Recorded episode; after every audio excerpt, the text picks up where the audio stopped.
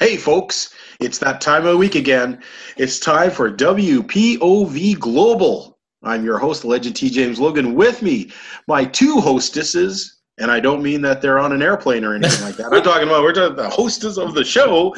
Hostess sounds wrong. Sorry, guys. Maybe hosts. Okay, my two co-hosts of the show.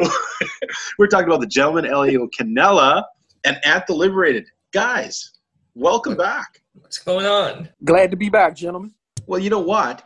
Uh, this is kind of an exciting time. Not only do we have a, a second host joining us in uh, in Ant the Liberated, but we're also tonight is officially the beginning of our second season of this show. So give ourselves a bit of a pat on the back. Elio, you hung in there for most of the year. Yep. Antoine, you joined in for a couple episodes, and now you're on for the ride. So hopefully you're going to have fun. Much appreciated. Shout out to Barry Horowitz, by the way, speaking of pets on the back. Yes. Which is ironic when you're going to see an article pretty soon with Barry Horowitz references. The guy's ears are going to be burning. I got to tell you because there's Yep. Oh, wow. Okay. yeah, there's a Elio has a little something special going up tomorrow, and he- I already pre-read it. There's a Barry Horowitz joke in there, so we're gonna some kind of weird psychic link of wrestling love here. Oh, my. So, anyways, you know what, fans? We are three guys who really actually enjoy the art of good wrestling. yep. and we've watched enough wrestling that we know good wrestling and we know crap wrestling. And we also are our own people, and sometimes we don't always agree on what we think is good or crap wrestling or the way things work or don't work. And hopefully, what you're going to get, as you've always gotten out of us, is our points of view about what we're seeing. It doesn't really mean it's right or wrong or whatever. I mean, you know, we're three guys with our own opinions. So let's launch it off and talk about some wrestling. Now, before I get into all this, Antoine, how was your week? Did you have a good week, buddy? Um, I did. Can't complain at all. How about yours? Uh, mine was pretty good, but you know I'm a man, so I will complain. Uh, Elio, how was Uh, your my- week, buddy? My week was great. Uh, we had my brother up from Michigan on the weekend, and we uh, Nice. had my dad's birthday. So yeah, pretty good. Well, you know what? Uh, it's been an interesting week. Um, we we've seen a lot of wrestling. Um, some weird and some interesting stuff coming out of New Japan, which I'm going to talk about a little bit later. Okay. But uh, let's start off this week with our poll. What was our poll, Elio? Read us the poll from All week. so let me just grab the poll here. And this week's poll asked Was Tony Schiavone's comments about AEW not being as big as WWE naive or realistic? Hmm, okay, Antoine, what do you feel about this one? Was Tony Schiavone being naive, or was he being unrealistic? Given that AEW has been in existence since, what, May 2018 and just debuted on television a few months ago, it's realistic that AEW isn't as big as WWE yet. The company is obviously still in its infant stages, whereas WWE has ruled for like what 40 years in the wrestling slash sports entertainment business. So it's only realistic in my eyes. Okay. What, what's your take on this, Elio? Yeah, I think it's uh, realistic. Like Ann said, uh, AEW is still uh, new and just uh, started. WWE has been around since the 50s. They started out as Capitol Wrestling, then they went WWF. So they've been around a long time. So yeah, I think it's realistic for him to say that. Now, I, I think the controversy here might be in the fact that Tony Schiavone uh, is kind of like you know one of these recognizable faces that who's promoting the product, right? And let's face it, I don't know if any of you guys have ever had to deal with startup companies or uh, you know companies in a heavy competition with each other. You don't necessarily want somebody who's recognizable to say, "Yeah, we're second banana." And I, I think that, threw a lot of people off. Is everybody's been like, you know, the Khan family, the um, the elite. They've all been like, we're the best thing since sliced bread. We're the new wrestling world. We're, you know, they've been saying all this stuff. And whether they really believe that or not, it's kind of what they should be doing, right? I mean, you're right. You're a brand new company. You haven't been around for a while, and you're going up against a company that's been around for a long time. So I think it threw a lot of people off guard when he openly said, "Yeah, well, you know, we're we're really not." and, and he was the first guy to be realistically say from the company, "Yeah, we're not really in competition yet."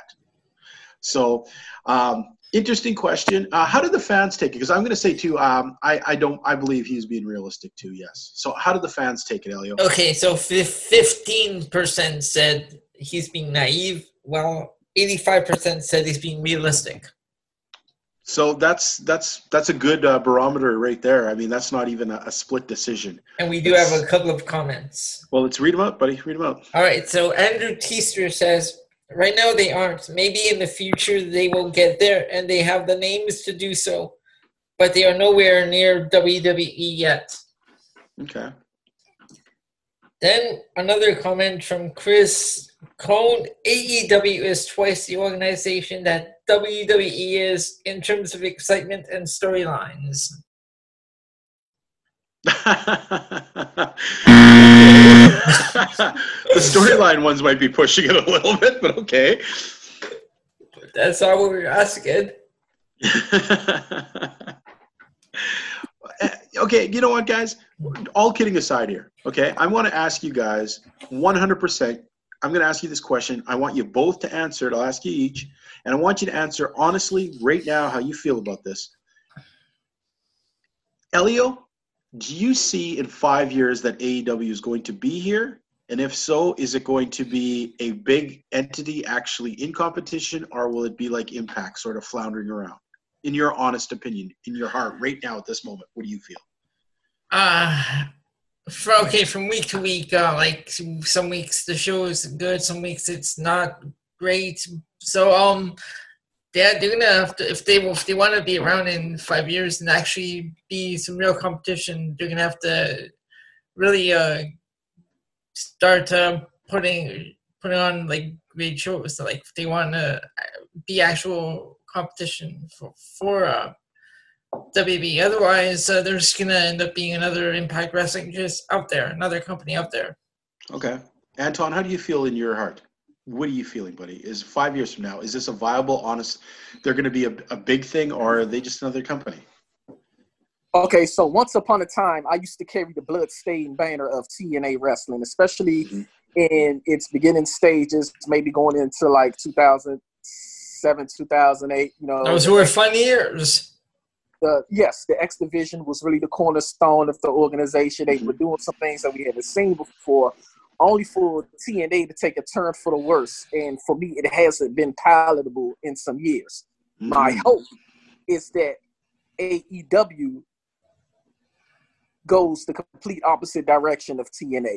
Um, I think if TNA can survive the way they did and still be in existence with all of the garbage that they've, you know, put out there, I believe AEW will be around for five years. Now, what direction that they take creatively in order to be a viable competitor to WWE is up to them. My hope is that they will do something to be a, you know, legitimate competitor to WWE, but from what I learned with my TNA advocacy that I had once upon a time, is to take things one show at a time because things can start out well and then they can flounder.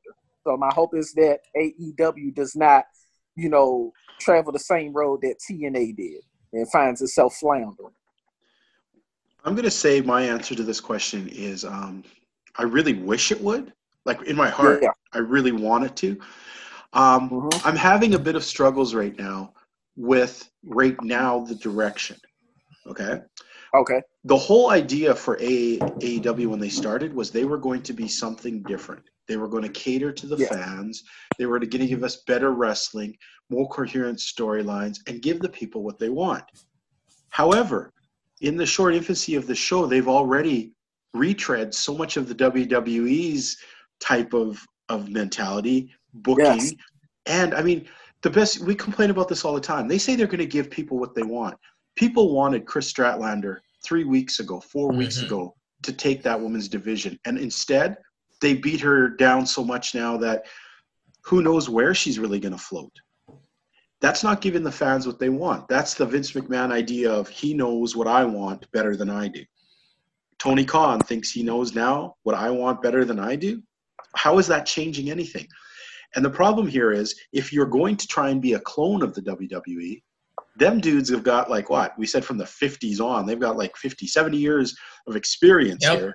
You're sure you're a billionaire too, but 70 years of experience and trying to jump in and be the new same, I don't think it works. And I don't think there's room for for another WWE light or WWE A or B or whatever you want to call it. I think the only way this really works is it really forges an identity that's its own. And uh, there's there's flashes of it. There are times where we've seen it, guys, where we've seen a few things on that shoulder. We're like, yes. But then Mhm. there are times where you're kind of like, eh, this is exactly what WWE would be doing with these same wrestlers if they had them. So well, it's, it's like I said. Um, it's like I said. Uh, I I hope that uh, that this banding of the Nightmare Collective uh, was a reset button. So, like Mm. we can we can only uh, we can only uh, wait and see. Fair enough. Fair enough. So, guys, yeah, I mean, it's pretty obvious. All three of us have high hopes, and we do enjoy AEW at times. I enjoyed also- it last week. That was great last week. It was fun. Yeah, last week was very good.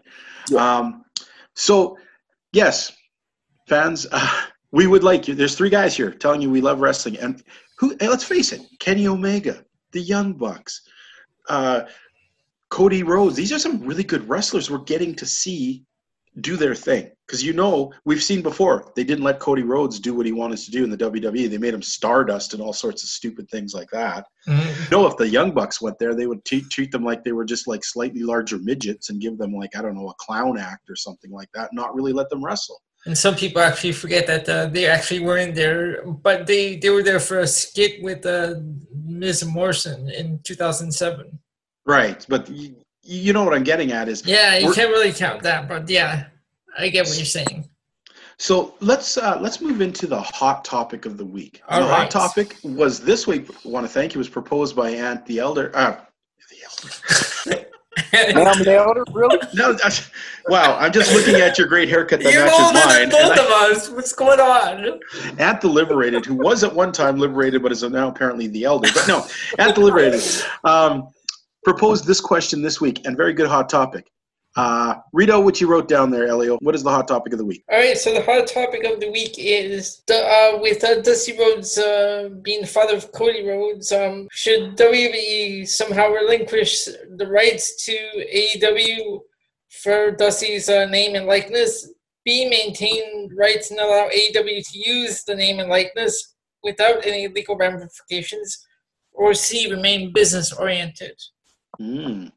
well let's start off with ant ant you, you proposed this question what's your feeling along the lines of this whole copyright issue involving wwe and cody rhodes Um, when I think of Dusty Rhodes, I think of one that has contributed to the industry abroad. He, you know, wasn't a wrestler where he was a big name or a dominant name with just one organization. You know, his his name became famous in NWA. He was a big name in WWE, a big name in WCW. And so, giving that Dusty Rhodes is the figure that he is in the industry that we all love and uh, follow, my feeling is that WWE should relinquish rights in a manner where more than one company can honor him and do something, you know, to to I guess expand his legacy, if you will. Like we already have WWE by way of NXT um, bringing forth the annual Dusty Rhodes Tag Team Tournament. With Cody being Dusty's son, I'm sure Cody would love to do something in AEW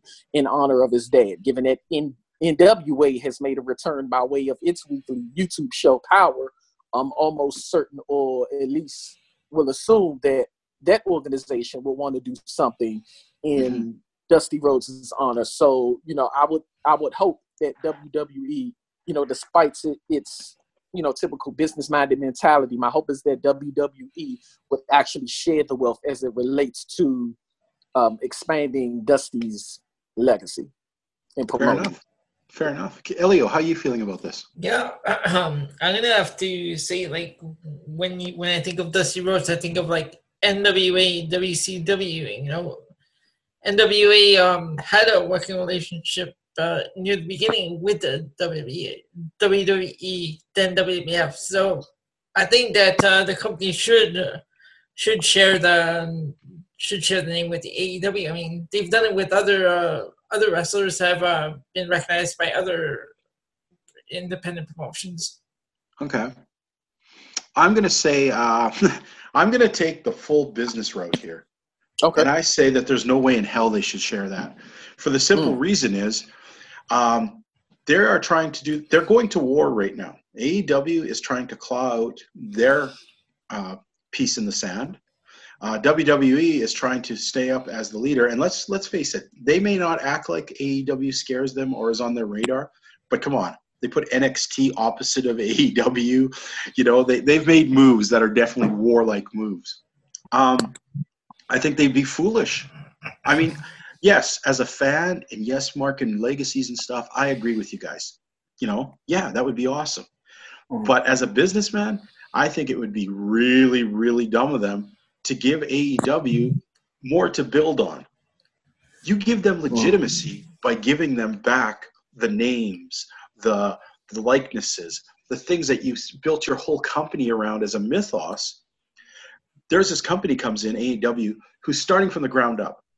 They don't really have a mythos because all of their wrestlers are relatively young, independent guys. Yes, they've made splashes in a couple worlds, but none of them have worldwide big legacies. By opening up these copyrights and giving it to them, you're actually legitimizing AEW. You're giving them a kind of conduit into the mythos, which they would love to have. And as a businessman, that's poor business planning because they're going to start making money. See, unfortunately, in the world of business, sometimes it's better to sit on an idea so nobody makes money off it than to let your competitor make money off it. And unfortunately, that sucks so they may sit around and use the Dusty Rhodes things or the names of certain uh, mm-hmm. creations of his, but in the long run, it's beneficial for them to sit on that and never use it than to let someone else use it and make money and to grow. But see, see, see, pay per view, pay per view names. They have a lot of pay per view names that, that they mm-hmm. they could use, and they they're just sitting there. They don't use any of them. That is true. That's true because it's sort of like um, have you guys ever been in that in your life where you've been in a competition with someone and you may acquire it's like playing monopoly you guys have played monopoly right sure oh yeah okay so you're playing monopoly and elio is collecting the greens and the blues. And at lands on the one green and the one blue that elio needs. Mm-hmm. but he doesn't pass them by. He doesn't go oh i don't need these. I'm not collecting them. No. You take them to screw over him so he doesn't put hotels on them so he doesn't put houses on them so he doesn't squeeze you for money. I think sometimes sadly that's why there's so many things at the wwe uh, i think they have guys who sit around and honestly um, brainstorm and say what would make somebody money that we have control of okay we have blah blah blah that could make somebody money we don't really have an interest in using it but we sure in the hell ain't going to let anyone else make money off it if we want to be the number one unquestionable wrestling company, we have to hold all the big guns. It sucks. It's mean. It's not fair, but it's the way of money in this world. And it's the way, unfortunately, I think WWE is going to keep pursuing it. I don't think they're really going to let much go at all, especially if it's going to benefit AEW. Now, I want to throw out one really quick thing here. Last week, okay. Cody Cody Rhodes did a uh, a conference call prior uh, to uh, to an AEW show where he talked about he he let people just phone in and ask all kinds of questions. Is this the one you were telling me about? The one I referenced last week. Okay. One of the most important things he did reference, he actually referenced about this whole copyright thing. Mm. And what he said is a lot of the copyrights that he did get and a lot of them that he was pursuing he said were actually for the estate of his uh, father which belongs to his mother and that he gets no benefit out of any of the trade, trademark, trademarks and copyrights that he has collected now. They all go into her estate, and she is the only one that gets any financial benefit from it. Oh, okay. So that kind of made me go, oh, wait a second. There here really is a guy maybe pushing really for his father's legacy much more than trying to build a company. So mm-hmm. that for me kind of softened my stance a little bit. I've kind of have to say. Yeah. I'm not. I'm not going to excuse the WWE's uh, stance on this, but it does suck. What do you guys think when I tell you that? When you when that, that's right from Cody Rhodes' mouth, what does that make you guys think? Elio, um, any thoughts on that? Does it change your view at all? Does it enforce your view? No, actually, um, I guess uh, makes you like think like yeah, maybe he's really uh, he wants to do this for his father to keep the legacy alive. Anton? I mean, I still maintain my I still maintain my stance on it, but you know, in thinking about uh the ramifications that aren't public, you know, in reference to his mom, it you know, I, I would think that maybe there would be a little more sensitivity coming from Mhm. WWE's end. Hopefully, there will be. Mhm. But on the flip side, just listening even to what you said in reference to making sure no one else profits from, you know, that type of exposure to Dusty's likeness and, and trademark. A prime example is the recent announcement of AEW's action figures. Mhm. If Dusty Rhodes indeed, I mean, if, if it's access to that, why wouldn't he want to do a legend or a Hall of Famers line of wrestlers and then do so under the AEW brand?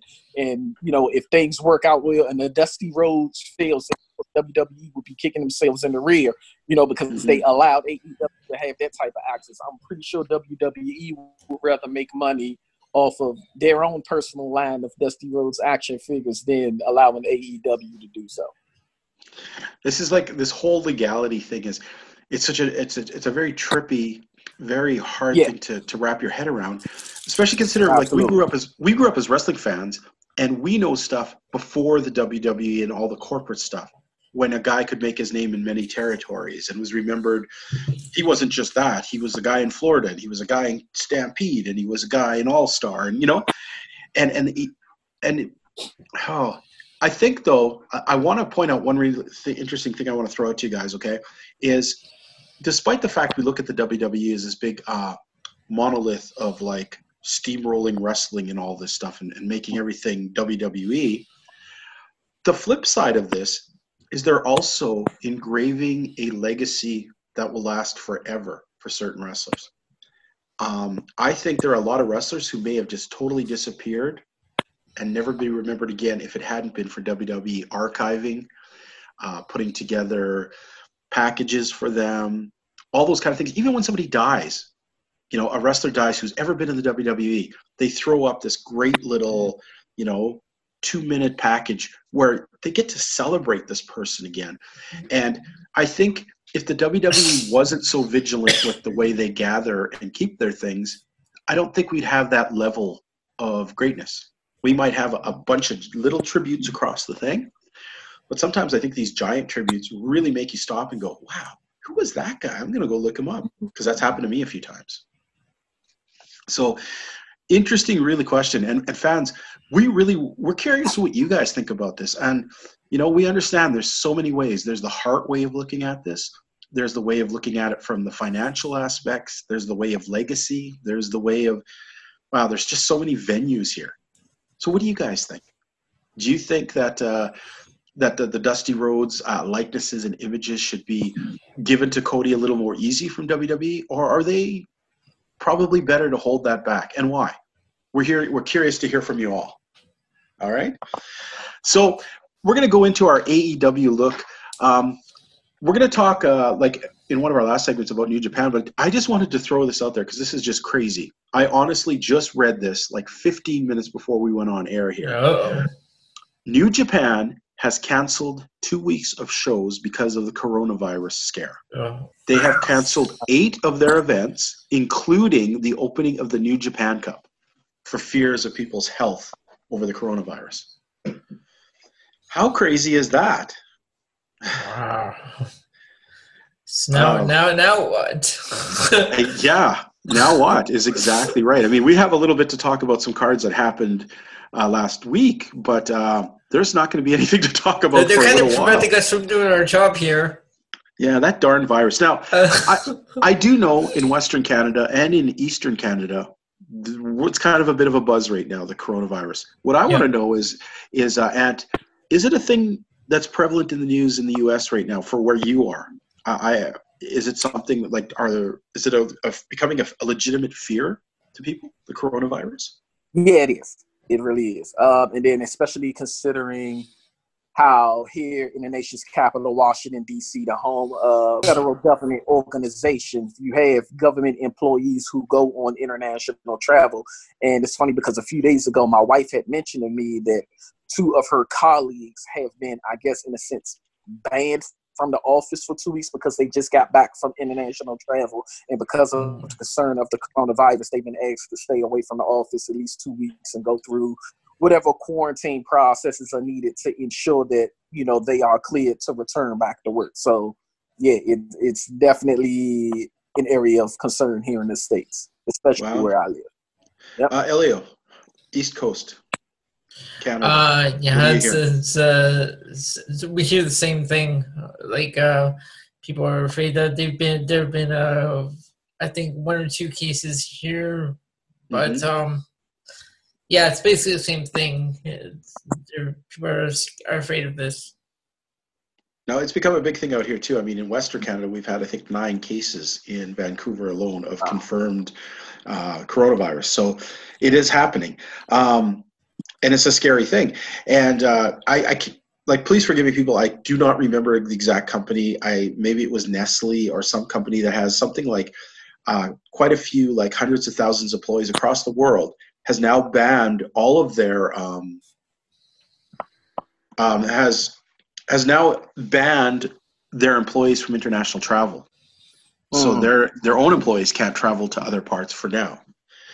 Now, why are we talking about this? Well, because it's it's obviously weird enough that this is canceled a wrestling promotion. New Japan is not a small promotion. I mean, maybe in North America it's not the biggest thing, but in the other side of the world, this is the the granddaddy of them all. It's the WWE of the other side of the world. Mm-hmm. And if it's going to shut down eight major events for them in the next two weeks, that's got to make you wonder. It's got to make you a little bit fearful, you know. Imagine, uh, if, I mean, this, imagine if it had hit in January around oh, Wrestle geez. Kingdom. That would have been oh, terrible. That, yeah, wow. that's like wiping out WrestleMania weekend. Not cool. right? Not cool. Yeah. So, you know what? Uh, we'll finish the gloom and doom and let, let's get into our AEW report of the week. Okay. All right, so let's pull up the AEW cards, guys. Let's go over the matches and uh, let's discuss what we saw it, what we thought about it, give our point of views of everything. Okay. Now, this week, of course, it started off hot once again. Went right into the matches, which was kind of good. Mm-hmm. We got to see Pac. And it's so funny because for weeks, me and Elio kept saying, "Is it Pac? Is it Pac?" You want to say Pac because of X Pac, right? but it is Pac. And Tupac. And Tupac, yeah.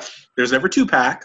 Or there's a six pack. We got a lot of that Canada. I don't know if you guys get that, but we got a lot of six packs up here. But and I think I have a four pack. Uh, no, I, I, do not. I have, I have a keg. Anyhow, um, let's start off with the show. Okay, Pac versus Omega. First of all, Elio, what did you think of this match? This was a good match. I thought uh, I thought this match fit more in the main event spot though. But uh, I I enjoyed this match. Um, uh, what confused me though was uh the whole countdown situation. Some sometimes the referee would do administer the count out. Other times uh, they would just forget all about it. Yeah, yeah. The AEW's referees do seem to have a very lax yeah. set of rules they're using. it's, it's, it's, like, it's like they make up their own rules as they go as they move along. Possible, possible. Anything else to come out of there for you for that match? Uh, uh the overtime. Uh, yeah, I thought like thirty minutes. Uh, tied at one. Uh, I thought that over the overtime when they went overtime. Yeah. Because they were tied at one. It's like mm-hmm. I thought. I thought they could like actually like, lead up to to like a blow off match. Okay. Okay. Uh, and how did you feel about this opening match? So um, in terms of the actual match itself, high octane action packed back and forth match of the night. I've even seen some, you know, social media buzz on it that it could be considered a match of the year candidate. It was that good match wise. It, it, was. It was great. It was. It really was. As far as everything, you know, there were a few things that surrounded the match that confused me. For starters, again, with the acceptance of Young Bucks appearances, why did the Bucks have to corner Kenny Omega in this match. I mean, I guess later on, uh, they wanted to show that the Bucks were there to be friends and to help because there was a moment where Kenny Omega was on the receiving end of uh, what is it? Uh, the uh, uh, what is the name of that inverted suplex move that Pac had hit from the ring apron? And oh yes, Omega. Yes, yes. No, I'm sorry. It was when uh, yeah when when when Omega got hit with the uh, the black arrow through the table, and yeah. so the Bucks had helped him into the ring. I mean, I guess that served a purpose in a sense, but for me, my air, you know, my antenna always goes up because it just came off as an added uh, Young Buck appearance when you know either Adam Page could have been there or Omega could have just worked worked the match in itself. And then the flip side of me, I was thinking to myself,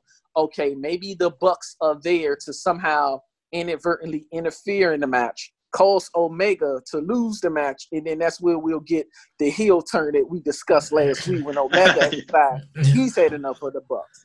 But that didn't happen.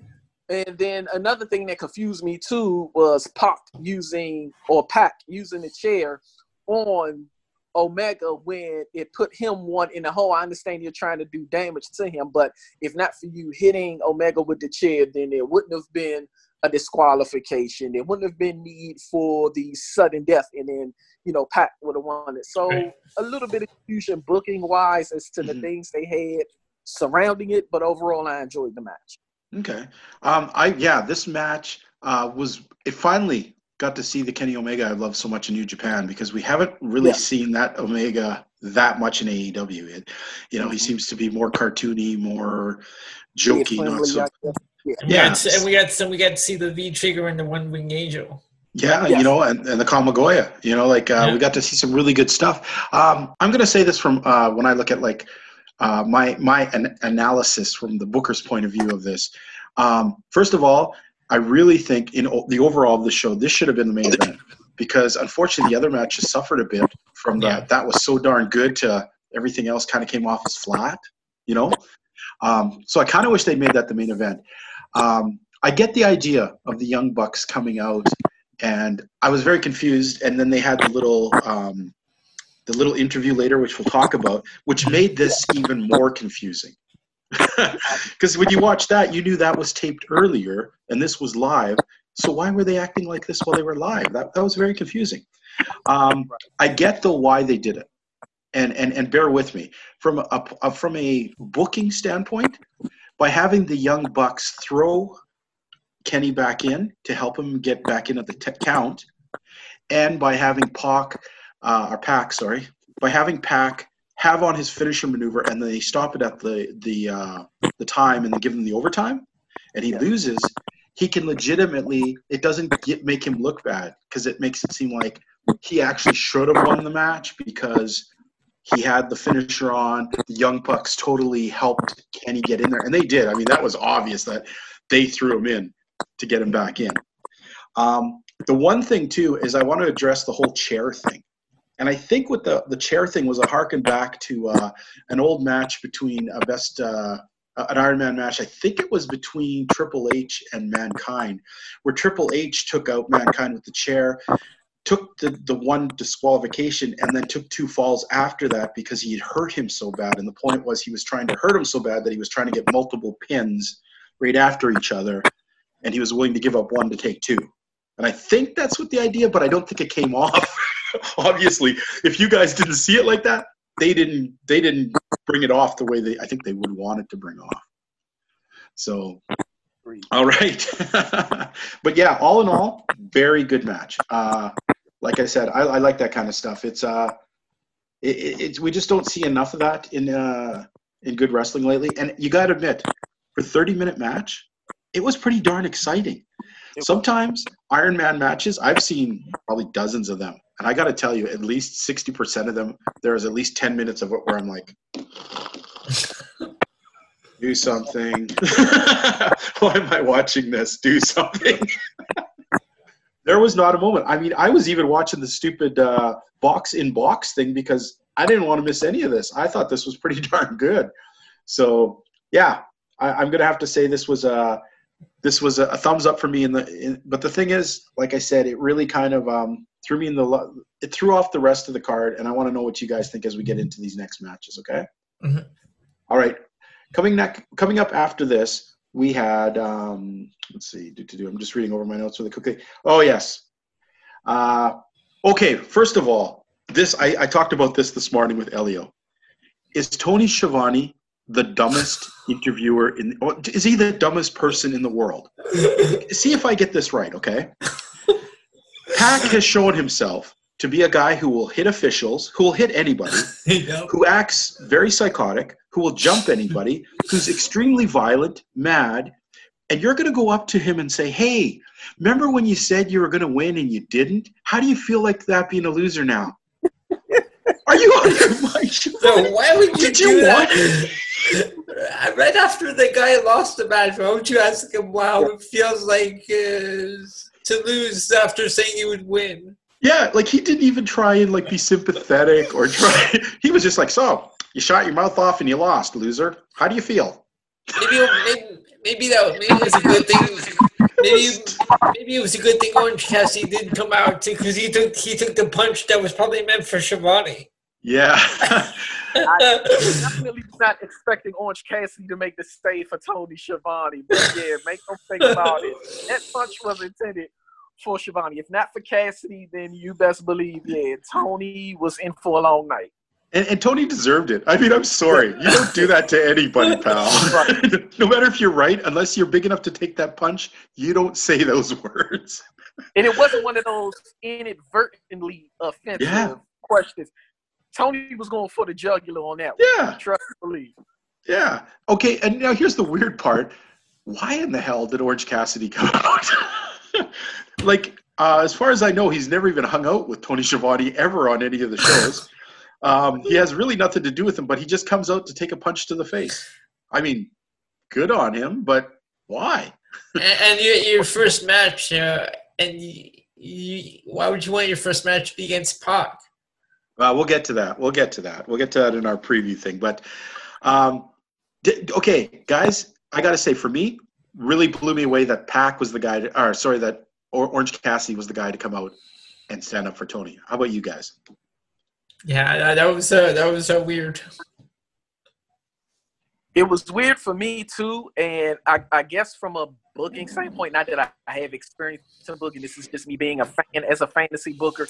If you wanted to have Orange Cassidy on the card, um, maybe you could have had him, you know, booked to face a surprise opponent at Revolution, and at that point, that's where you unveil Lance Archer or Hoyt. For those of you who may not know, uh, Oh. Lance Hoyt was officially announced as being all elite. So Oh. maybe they could have booked that as him facing a surprise opponent and then Hoyt being unveiled as Pox or Pax Mhm. surprise opponent Revolution. That, that, that's And booking right there. did- yeah, I did not get the Orange Cassidy connection at all, but my hope is that when it does go down, we see more than a lazy thumb and some soft kicks to the shin because I, I just don't know what the craze about Orange Cassidy is. So yeah, we're gonna get into that when we do for the preview. actually does. We'll get into that. That's for sure. Okay. Um, okay, one last note I'm going to say here that I wrote down. Um, Jim Ross, every second week, I love him, and I feel bad people dump on him.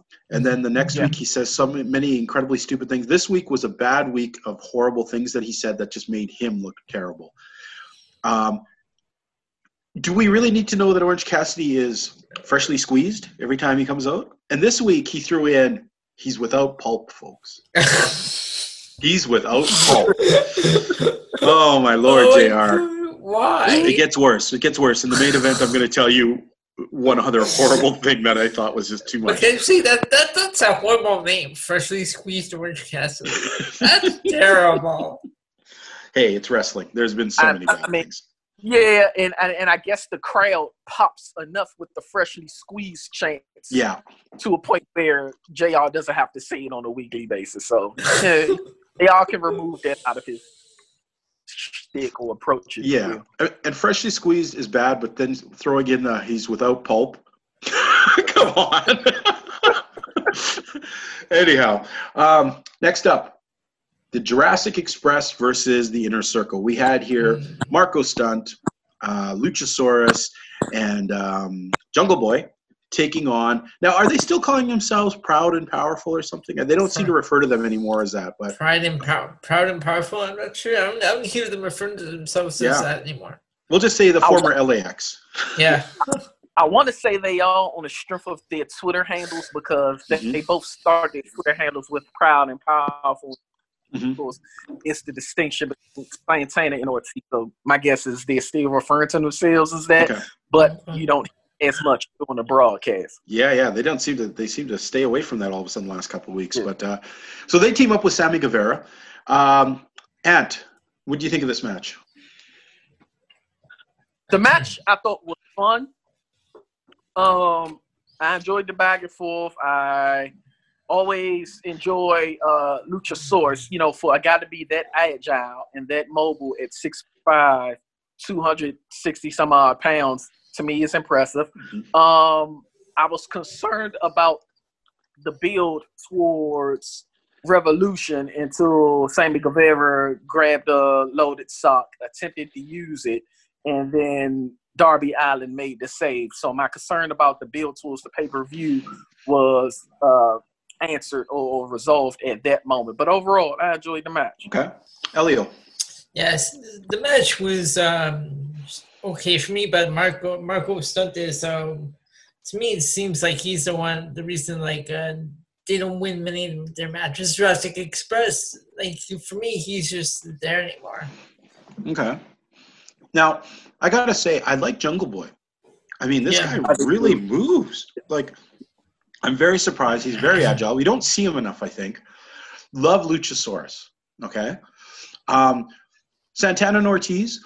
Uh, thank goodness they're dialing back the goofiness. Oh A lot- yeah, you know, we, especially Ortiz. Ortiz with the whatever the scratching thing and the yeah, all you know all the tiger junk he was doing it was it got to the point where it was too much of a mock you know it Mhm. wasn't fun anymore it was like ridiculous yep. Yeah. um, so it's nice to see him pull that back and sammy guevara he's definitely a guy who's got a great future ahead of him. I mean he's Indeed. he's got a lot of talent. He does a lot of stuff. And i have a problem with marco stunt and only in the fact is this. I don't think that you know they don't need marco stunt or there isn't a place for him. I just don't think there's a place for him as an active third member of a six-man team. I think he's too small. Um, i think he's the reason they keep losing their matches. Mhm. I think he'd be great Okay. if he was a manager or if he was a cheerleader, mascot, uh, a mouthpiece, got in, did his one or two little moves to behind the thing for fun, whatever. But to legitimately put him in a team where you have two good wrestlers and him against three solid wrestlers, he's not up to their strength. But he's that- not that- up to their size. That, that's almost uh, what it looks like when they come out. Like he's on like either Luchasaurus's shoulders or Jungle Boy's shoulders. It looks like he's like he, he's playing manager role when they Yeah. out. and I think I think that uh, I think he'd be better served because you knew it. Looking at this match when they walked in, you knew there was no way in hell that uh, that these guys were really going to lose. With like that, Marco Stunt was really not going to be the problem of the match. That he wasn't going to get his ass handed to him. They like throwing him around that ring a lot. Yeah. And uh, I mean, sure they get the win at the end, but it just he really takes. I don't know about you guys, but it takes it out for me when this really tiny guy is the guy who consistent. It's like Hornswoggle being on your third member of your team, or that they used to have that little uh, Mexican horned guy, Torito or whatever. El Torito. They were fun. They were cool to look at, but you knew they couldn't really wrestle against big guys. So, Am I wrong there, guys? Now, let me ask you this: Do you Yeah. think Marco's stunt purpose is to serve as a legitimate wrestler, or is he more so there to serve as a prop for the opposing teams to look, I guess, in a sense, when you know tossing him around and execute moves on him?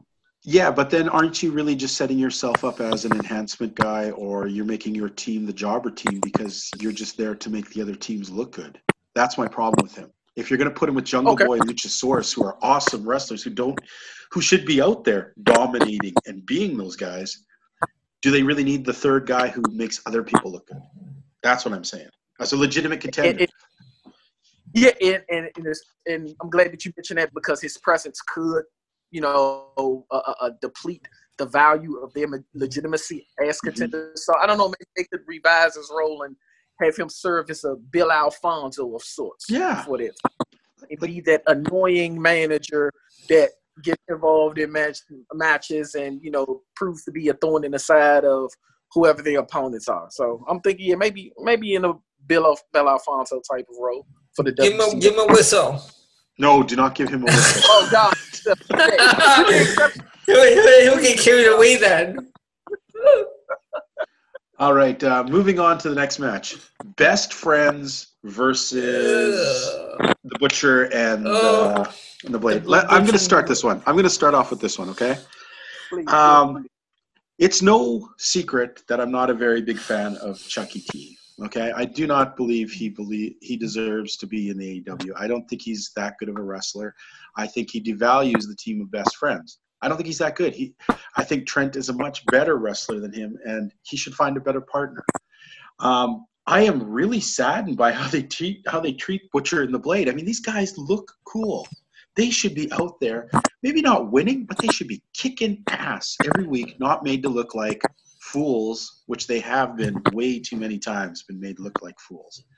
Um, and them losing this week, and as they've lost like how many times in a row now? They gave him so much to work with uh, at, um, in that battle royal. Yeah, the battle royal was the first time I saw them look good in a long time, and then this just pushed them down even further. So, at this rate, I how can you even look at them as any kind of legitimate scary? They never win. They never follow through with the beatings. They always get tricked out of a win. The butcher and the blade are obviously not working. Last time we saw, last time we saw the bunny was at uh, Fighter Fest against uh, the against Leva Bates. uh, Ant, what do you think, man? Um, what's bothersome about that is Bunny. I'm sorry, Butcher and the Blade were billed as hitmen.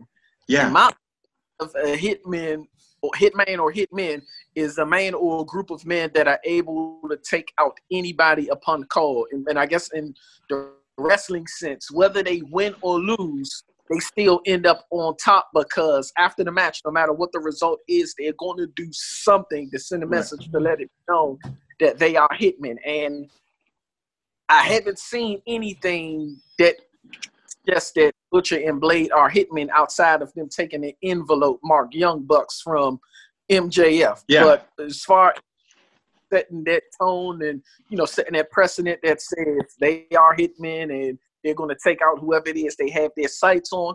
I haven't really seen that from them yet. Um, and that, that match as a whole, to me, considering the two teams and you know how you know solid they are as workers, the match was just bland for me. It was just, uh, yeah. you know, it didn't thing for me.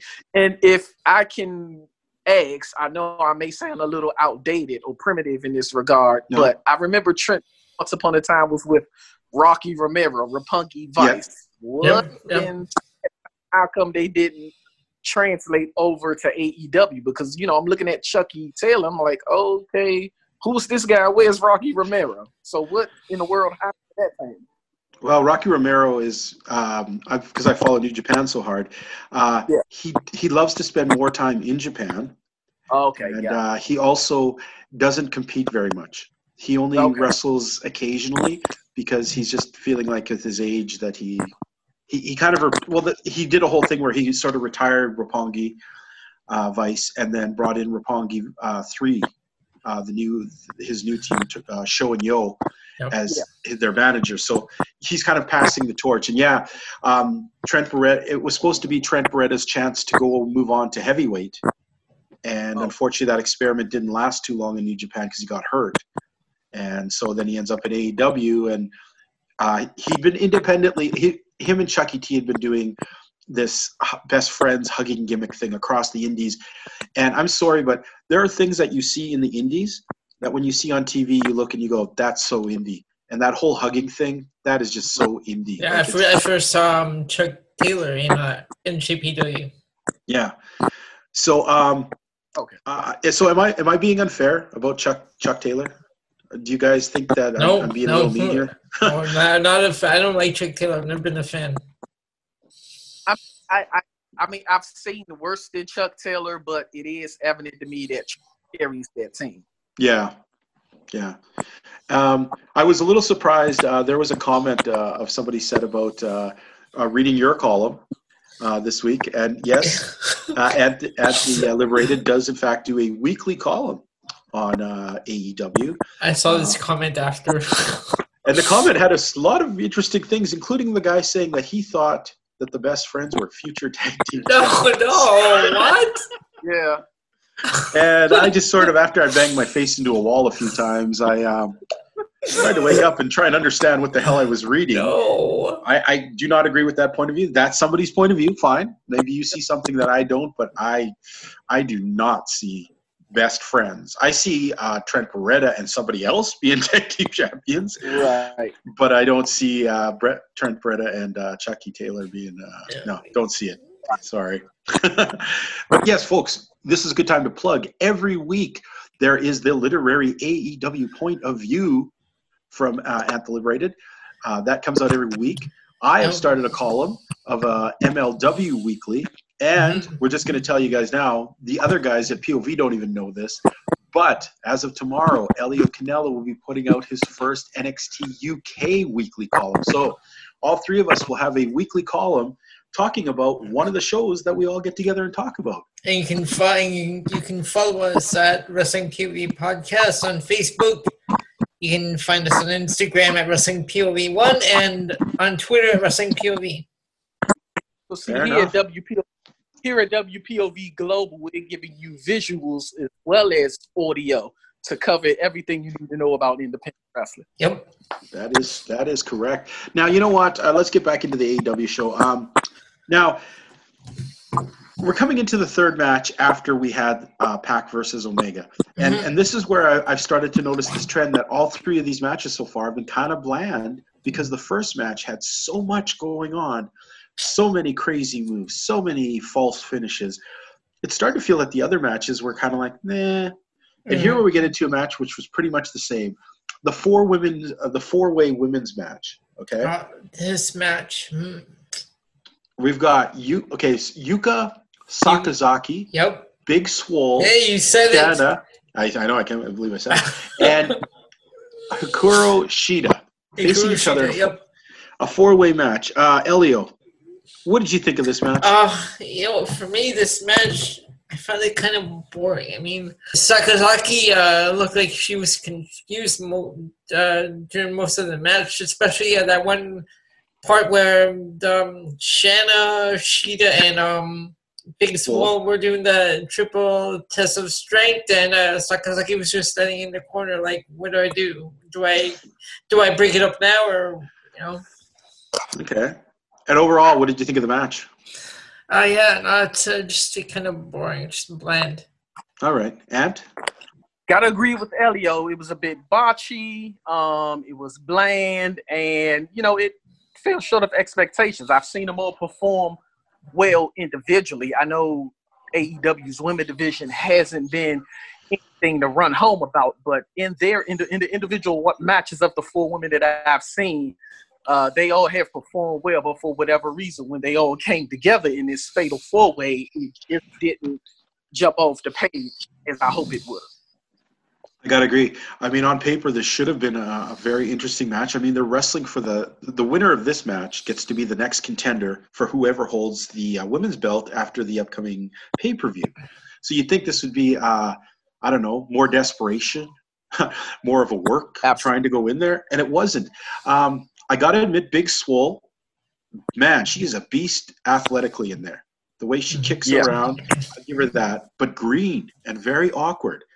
Um, Shanna, Shanna, who I, I usually enjoy a lot, just Mhm. didn't seem to have the heart in it this week. Um, Yuka Sakazaki. Now, I talked about her last week, and I said I enjoyed watching her when, the- you know, when she got her tooth knocked out and stuff. And I said I liked her look.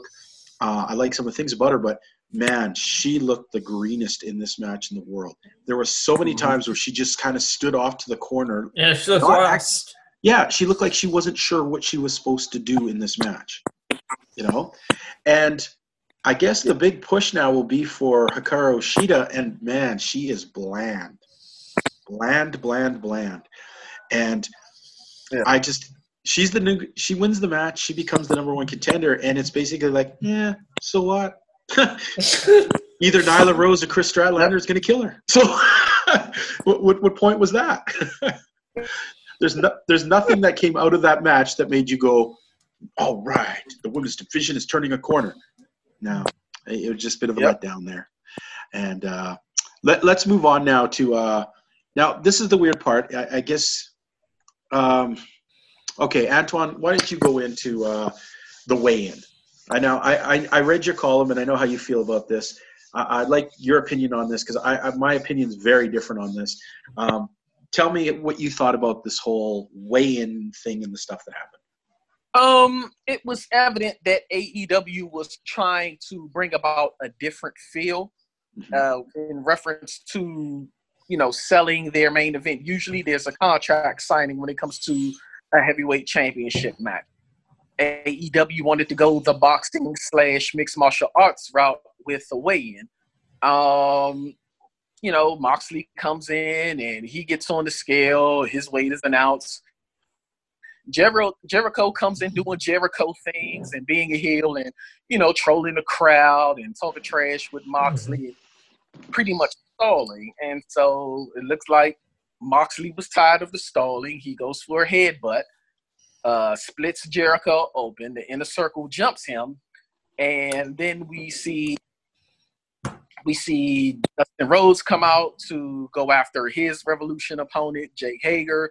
We then see Darby Allin come out to attack whoever he came with his skateboard, but his skateboard is eventually broken, and you know the inner circle is able to turn him away, and then Jericho pretty much closed the segment out by um, hitting Moxley with the paradigm shift onto the scale.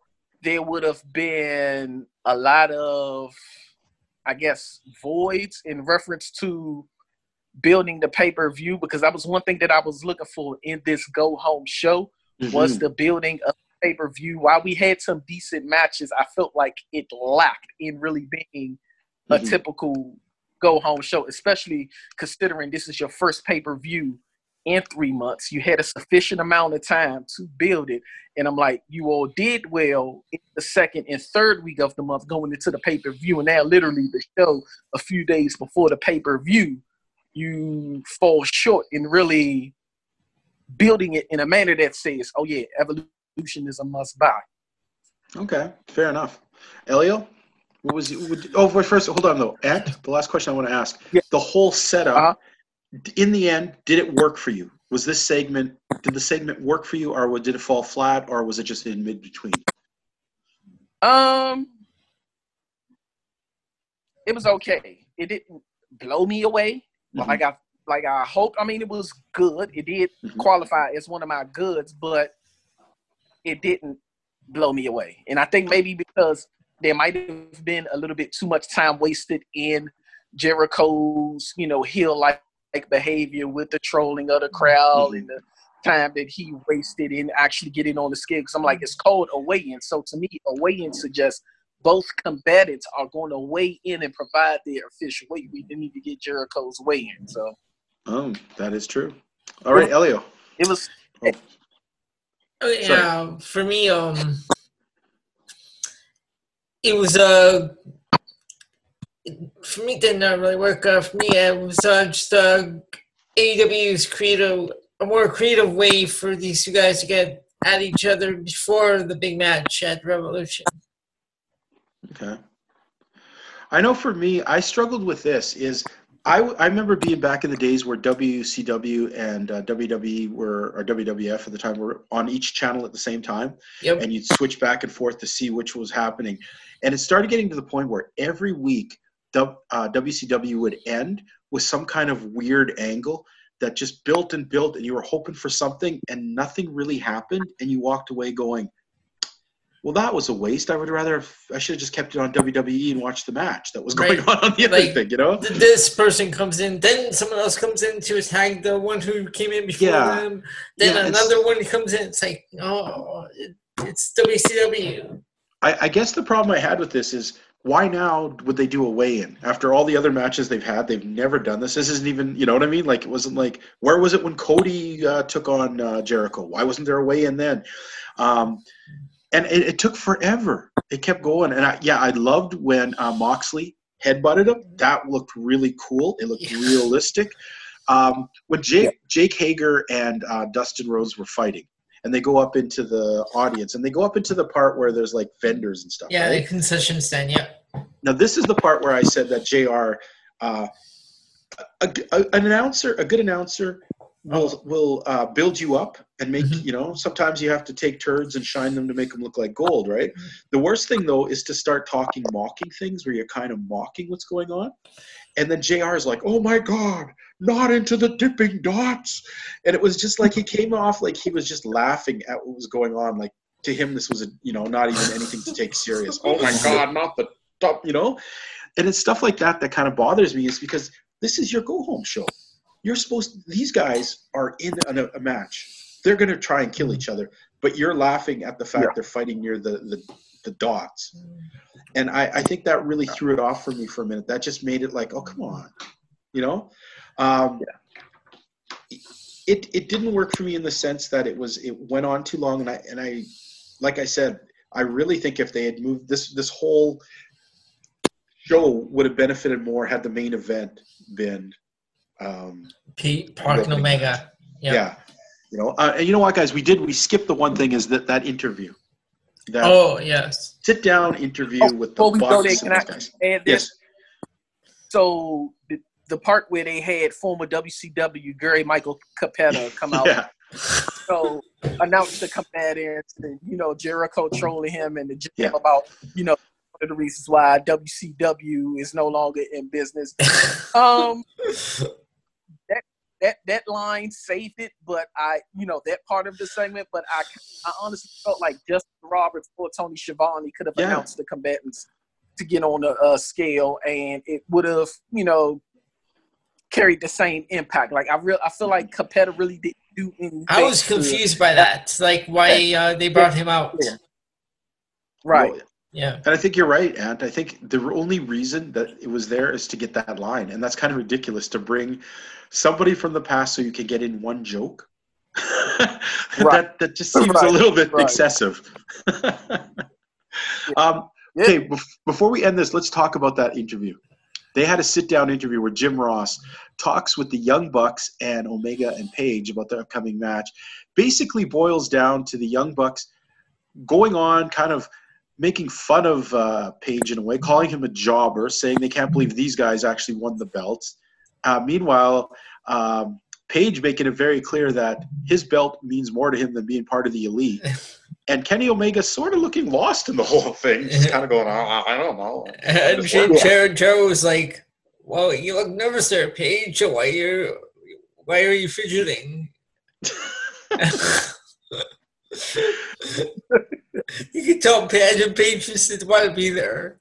Yeah, I don't know. Uh, My prediction, of course, has always been that I think that Kenny Omega is going to turn on the Young Bucks, and I'm going to revise it. I think Here that Kenny go. Omega will turn on the the Young Bucks, and that Adam Page will kind of go, "Fuck it, I'm in." you know, he's not even gonna. He's, he's had enough of the Young Bucks bullshit too. He's like, "Yeah, I'm in." uh, what did you guys think of this interview, Matt? to me, it came off like a bunch of schoolyard arguing. Um, you know, the young bucks saying, "Well, you know, you were a jobber before we brought you into the Bullet Club," and Page, you know, being frustrated with the bucks, taking it like, which is a you know legitimate frustration Yeah. because every time Omega and Page, we see the Young Bucks. I mean, it's clear that you know you all are out to get the tag champions bowl, you Yeah. get the tag championships, but why is it you all have to be seen in every segment with Omega and Page? And I like that Page is playing up the frustration, if you will, but I feel like with all of the tension that these two teams have generated, and and you know with every interaction that has gone on with them, and with this being the go home show. You mean to tell me that the uh, I guess peak of this interaction was Page once again getting up and storming off set? There's no physical altercation, no running, no melee, nothing. It's just all right. We're a bunch of friends that are arguing, and we'll see you son uh, Saturday night. Fell flat for you. Okay, Antoine, Ant, I gotta know who is. Do you have a prediction of a turn this weekend? Is there going to be a turn?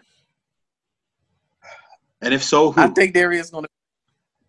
I think there is going to be a turn. Um, I think the Young Bucks are going to win the tag team championships as a result of Page having enough of Omega not, you know, standing firm as to which side he's on, and Page is going to turn on Omega, causing them to lose the belts to the Bucks. That's what I Okay. think. At the point. All right, Elio, what did you think? I Of, like sorry. the turn that you mentioned, I love the turn that you mentioned on last week, but I just feel like Omega still hasn't made up his mind as to where his priorities are. So I think Page Okay. has had enough him too at this. Yeah, I- I'm sticking with Page. You thinking his page is the turn? Yeah. Do you know what, guys? As much as I love the Omega thing, and I'm going to stick with it. After watching that Okay. interview, in the back of my mind, I'm thinking the Young Bucks are going to turn to get their belts back and be dicks now. Oh. Because, oh, you're a Mm. jobber, Page. You're this. Well, and I'm like, oh my God, these guys are acting like heels. I can't believe like they actually said that. Like you were a jobber in ROH. Like wow. Yeah, wow. Even though this is acting, that's got to sting a little. All right.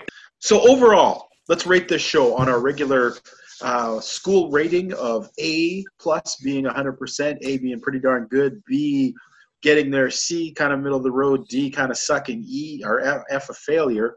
And what would you give this week's show? Um,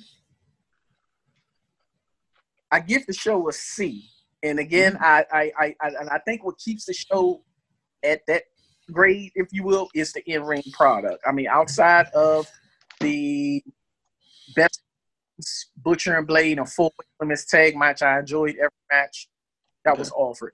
But what brings the show down and keeps it from getting the high market that it should have gotten as a go home show um, you have the Dark Order, and they give their vignette about how they're gonna, you know, battle SCU Revolution, and how the Exalted One, you know, could show up, but we see no running of sorts between those two teams. Mhm. The probably biggest rivalry on the card outside of Jericho and Moxley, Cody Rhodes and MJF, they're not even seen. Yeah. Um, There was a good package, but yes, there wasn't, I, I they just weren't felt there. like they, yeah, it was a good package, but I'm like, they, you know, the video package was great, but I just feel like the go home show, the show before the pay per view, there needs to be something to elevate rivalries and draw us in as fans to make the pay per view a must watch. And I felt like AEW, you know, in a couple of areas, dropped the ball. Same thing, Nyla Rose and Kris Statlander. That's your women's title match. It's bad enough that we really didn't have much of a build for that match anyway. But mm-hmm. with the limited of time that you do have between now and Revolution, neither of them are in the building, and you don't, you know, have them around to help elevate or build that match. So I just felt like AEW dropped the ball in a few instances where they had a chance to further build and promote the pay per view, and they didn't. Okay. Elio, what are you going to give this week's show? I'm giving this one a C. This was a middle of the road show. It felt a little unbalanced uh, this week. Uh, Mm. A, ma- a- a match like that uh, with Pac and Omega putting at the beginning that should have been at the end of the, the show. Everything uh, like in between was just un- uh, all over the place. Okay. I'm going to give it a C, and I agree with you guys. Um, if you're going to put a match like that at the beginning of the show, then make the next matches just as exciting, at least. Yeah. Which they weren't. Although Oh. although it was a better show than AEW Dark. Anytime it's better show than AEW Dark. That's brutal, Uh, guys. I'm looking at the matches for AEW Dark next Tuesday night. No. yeah. No, it's, AEW Dark, I don't even bother anymore. We're not even gonna do it. That's why I just like I just like to compare the two shows. I just see like I'm just curious to see the matches that they have on Dark. no, I, Elio, I, I don't even watch it. I just read it online. no, Elio, you're just the kind of guy who likes to lift up the band aid every now and then and pour salt on someone's hand. That's the only explanation for bringing up AEW Dark, okay? I'm sure you're mistaken. I'm sure I am. I'm doing my I'm doing my job.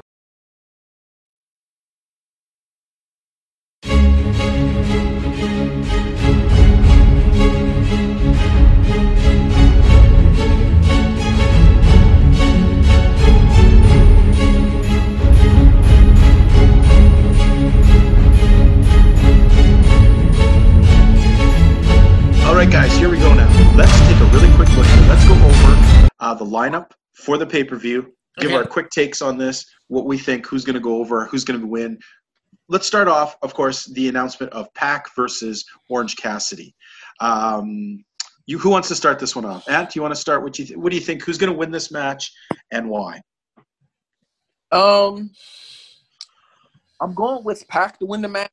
Um, Mhm. I think that if you're going to have Pac, I guess, go on a losing streak, I don't think you perpetuate it with Orange Cassidy, especially a wrestler who we get to see show what he can do in the ring. Now, I haven't seen independent work prior to AEW. Maybe I'll, you know, research that between now and Saturday night. But a mm-hmm. but Cassidy, as I know him, I don't think he has enough, based on what I'm saying, to, you know, send Pac on a two match losing streak. My hope is that we do see some legitimate wrestling from him. But on with Pac to get the win. All right. Elio. Okay, I'm going with Orange Cassidy. Okay, explain why. Hmm. Um, like Gan said, uh, up to now we've only seen uh, this uh, quote lazy version of, of him, like with mm-hmm. like just hanging around with his hands in his pocket and just like doing the kicks at his shin. So I want to see what uh, he does uh, in like in his uh, first singles match. So that's my uh, reason for going with Orange Cassidy. All right. Um, I debated back and forth about this. You know, like me, I always try and think of what's the the Booker view of this. What's what's uh, the backstage idea here? it went back and forth. Um, in the end, I uh, I'm going to go with Pac to win, mm-hmm. but I think we are finally going to see some legitimacy out of Orange Cassidy. Um, I'm okay. thinking he he might be at the saturation point now, where how much more? I, I mean, none of us get it. Okay, obviously we're not in the age group that loves Orange Cassidy, but it's there. You hear the chants, you see the people dressed like him, you see people wearing his T-shirts. People seem to dig his goofy shit. Okay, but how long can that last, really? Um, this is a good chance that Pac can legitimize him as a wrestler. Sure, Pac will still take the win, but you know that whole, you know, you still look better in a loss. I think that's what's going to happen here. I think Orange Cassidy loses, but I think he's going to come out of here looking like a legitimate wrestler. And for those of you who are wondering, he was trained by Mike Quackenbush. He has competed in Chikara for years. The guy can wrestle. He's only been doing this lazy ass gimmick for the probably the last year or so. Okay. So moving on. Here's an interesting one. Darby Allin versus Sammy Guevara. Who do you pick on this one, Elio? I'm going with Darby Allin. Darby Allin, and why? Because um he's the one that uh, got taken out by Sammy Guevara with the skateboard to the throat. He just came back. He's looking for payback against Guevara. All right, and um, I think I'm gonna go with Allin as well, only because you know in recent run-ins with Guevara, as Elio stated, uh, Guevara has gotten the uh, upper hand on him. I think it's time for Allin to exact revenge. And I will say this: if indeed AEW, AEW, or once AEW gets to a place where they implement a secondary singles belt like US or a television title, mm-hmm. these are two of the guys that that division should build around. I definitely see them having a future as a secondary title. Okay. Uh, I, you know what, guys? I'm going to go the other way. I'm going to go with Sammy Guevara for one reason. Yes, Darby Allin is the better wrestler in most senses, the most popular one. And you know, Guevara is awesome. Guevara can't afford to lose here. There, there's no doubt about that. However, mm-hmm. the more I think about it, Darby Allin is a hardcore wrestler. So why not have Guevara and the other members of the Inner Circle Cheetah win out here to later on to build up to maybe a cage match or a a kind of match where Guevara can't run away or can't have outside interference. I think the money here is to build this a little longer, not to just end this now, I think the smarter money is Allin takes a questionable loss, Guevara takes the win, and this feud goes on a little bit longer and a little more dangerous. All right, Dustin Rhodes versus Jake Hager. I'm going to start off this one. Um, I think Jake Hager has to win. If he doesn't win this match, he just looks like a big dummy who just stood around for a long time and did nothing. Dustin, come on, the guy's made. He can lose every match for the rest of his career, people are still going to love him. I don't think he loses anything by not winning this match. So I'm going to go with Jake. And Jake Hager is definitely in need of a win. And other, you know, without without a win, he's nothing more than a mute servant for Chris Jericho. We've seen Dustin Rhodes win.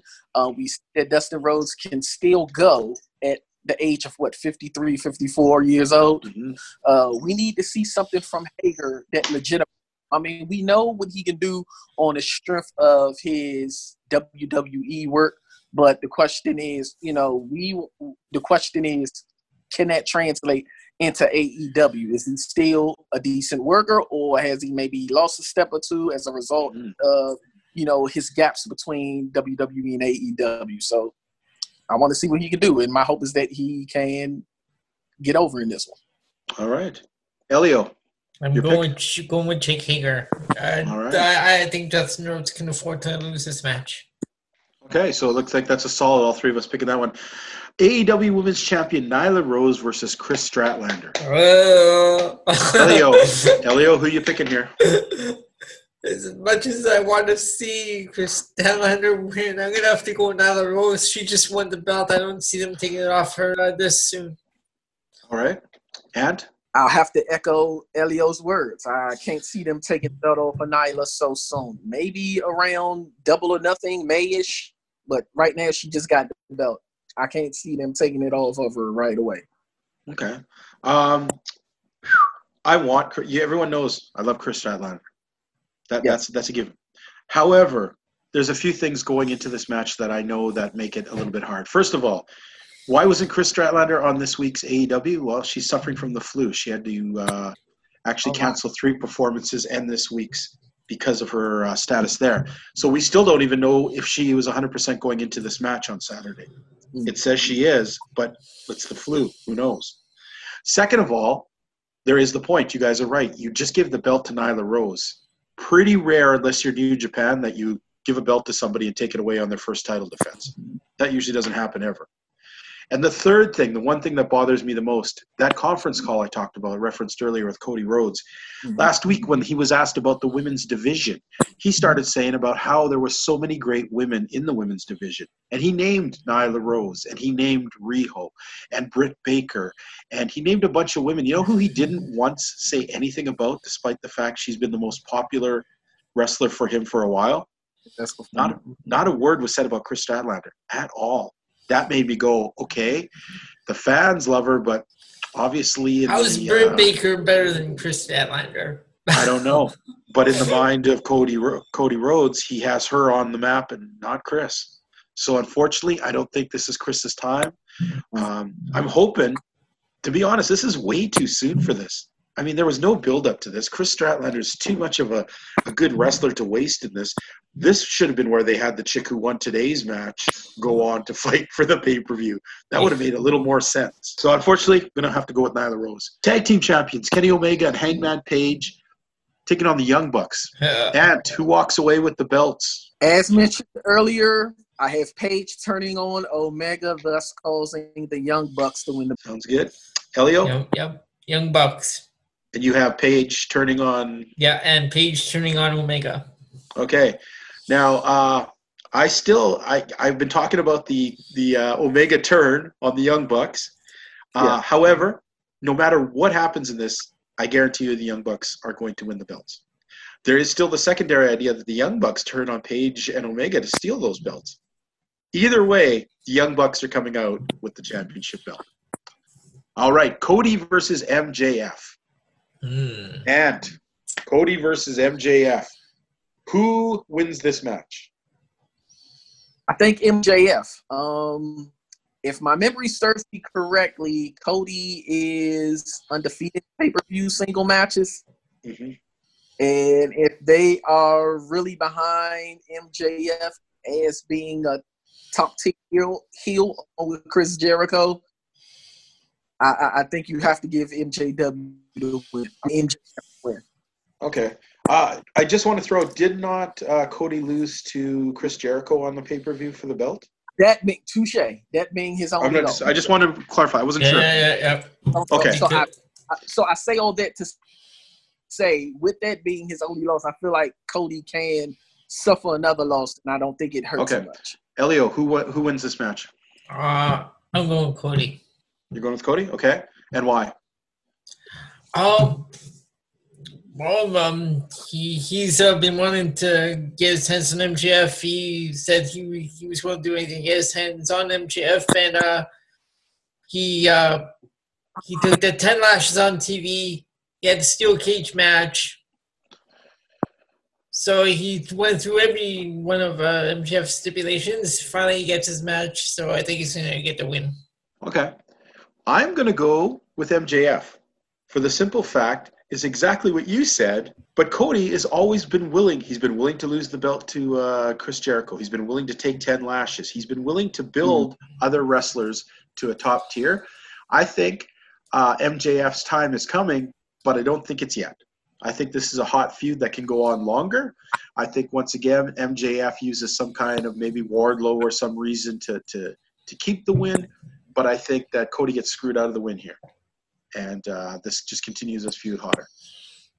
And finally, the main event: Chris Jericho putting his belt up against Jon Moxley. Elio, who comes out champion here? I'm going with Jericho. Going with Jericho, hmm. and reason? Uh, he's the champion. Fans just seem to fans just seem to love the guy. I mean, every time he comes out, they're always singing along with his entrance theme. They're always uh, chanting Jericho, no matter how crappy he treats them. They keep cheering him like an abusive boyfriend. keep coming back. no. and who's winning this? I have gone back and forth and, and, and, I've deliberated over this match time and time and time again. I want to believe that it'll be Moxley because he is the, I guess, modern day Stone Cold, if you will. He's mm-hmm. white of being the anti-hero. Mm-hmm. Uh, the crowd loves him, but how many here can stake claim to the fact that are singing your song as you arena. I don't know too many heels that I was sing. I was singing along with Jericho's uh, theme yeah, on Wednesday night. I mean, Jericho is is at age fifty. He's white hot right now, and and uh, you know I know AEW has said they don't want to do things that WWE does. I mean, earlier we saw Goldberg you know, become champion again at his age, beating Bray Wyatt. So, in a sense, you do have that WWE element going, but I mean, with Jericho, there is, I guess, justification for it, especially when you have arenas singing your song every time an appearance. I think Jericho retains, and I say that reluctantly because I do want to see Moxley win, but I Jericho retains, and I'm gonna actually throw an extra caveat in there. Mm-hmm. Um, we see Jericho do things try to throw Moxley off, uh, uh, stop him from getting the way he is. This might be the spot where we see the debut of Lance Hoyt. Okay. Helping Jericho, you know, in getting involved on Jericho's behalf and helping him retain the belt. Okay. Okay. Guys, can you guess who I'm going to pick? Oh, oh, I know, I know this. You one. know who I'm going to go. I know this one. I am going to pick Jon Moxley for the win. Okay. For the simple it. reason, for the simple reason is this. Okay, I think Chris Jericho has built himself up to such a red hot character and property with the inner circle. Even he doesn't need the belt anymore. He can just be an ass and and and and I think right now this is the chance to give to the fans. Moxley is the hottest babyface right now. People freaking love this guy no matter what he does. So maybe it's the chance now we reward him with the belt give him a bit of a run with it. And uh, Jericho could still do all his crazy bullshit and all his uh, underhanded stuff, and it doesn't really hurt him whether he's the champ or not. He could still call himself the undefeated, the uncrowned Le Champion. He could come out with his million dollar belt or whatever, the inner circle belt. I don't know, but I think the chance now is for uh, Moxley to, to take the belt, and uh, that's my prediction. All right. So you know what, guys? Uh, we got coming up this weekend the AEW Revolution. I believe our good friend Elio is going to post something on the page soon, a little preview uh, of yep. the upcoming action for that. So keep your eyes on that. Keep your eyes uh, on tomorrow for the uh, NXT UK report from Elio. Don't forget every. I guess is, is it every? What, what yours comes out every Thursday, right? Yes, sir. AEW, uh, the AEW report, and every Monday the MLW report. So hopefully we can get you guys a little up to snuff on all of the independent wrestling stuff that's hot. Hey TJ, can I interject real quick? Sure, why not? There is one match that we overlooked, but I wouldn't say it's any fault of our own because it was officially announced last night. Um, Dark Order, Evil Uno, and versus. Oh, S- yeah, you're right. right. You're yes. right. You're right. And I uh, had it on this list here. Okay. Uh, well, let's quickly go on that. Uh, Elio, What do you think? SU versus Evil Dark Order? Order. Dark Order. Dark Order. Much, as much as I hate them, I'm going with Dark Order. Okay. Uh, Ant? My heart says SCU, but my business mind says Dark Order, especially with the eventual unveiling of the Exalted One. And I love how Matt Hardy has so much fun on Twitter. He with his latest one, dear Doctor RKO. Right. Maybe. Oh, what if it's Lance Archer who's the, the exalted one? Nobody ever thought of that. um, I think that the Dark Order has to win. If they don't win, man, they're even worse off than than Butcher and the Blade. They're even a worse joke than those guys. Uh, they have to win this. Yep. Um, I think SCU has fallen into. Uh, they're happy to be a really solid, fun team who puts over other teams. I think they've kind of accepted that, accepting that role right now. Mm. And they're they're all older wrestlers. They've all had great careers except for Scorpio. Scorpio hasn't had as long as a run as those guys. Sure. But uh, yeah, so good call. Thanks, Ed. I totally totally forgot about that match. No worries. So guys, uh, we're going to take a break right now. When we come back, we're going to look at uh, MLW, NXT UK, talk a tiny bit of New Japan, and uh, well, Ed, thanks for joining us this week. You are always welcome to even come into the second segment with us anytime you want to play around with a little wrestling news. So uh, thank you for all your things this week, and I look forward to reading your column and Elio's column next week. Thank you once again for having me, gentlemen. I look forward to reading your columns as well as eventually jumping in to discuss other promotions outside of AEW. I'll definitely let you know when we can bring that to fruition. Excellent. All right, so uh, fans, let's take a quick break.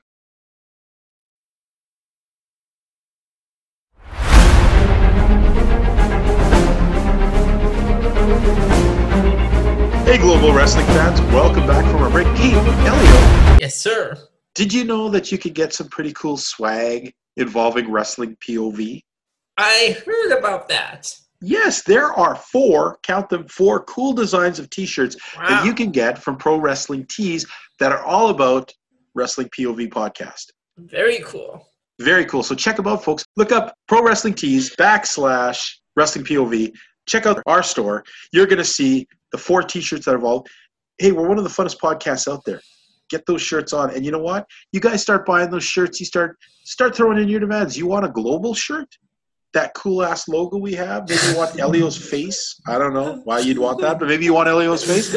By all, by all means, write in, demand it. We can, we're here to give you fans what you want. Um, another thing I want to say is, folks, we are getting on Facebook. One of my favorite. I mean, maybe I'm an old man or whatever, and I love Facebook. Uh, you don't become a legend by being young. Um, you, uh, the Facebook is we're getting close to five thousand uh, subscribers, like. So you know what, fans, get out there, like this show, man. Come on, get your friends like it. Get grandma, trick grandma into liking it. Trick grandpa into liking it. Uh, get out there help us build the show bigger because the more we build it bigger the more we can do the more houses we can reach the more things we can do the more we're there for you fans Mhm.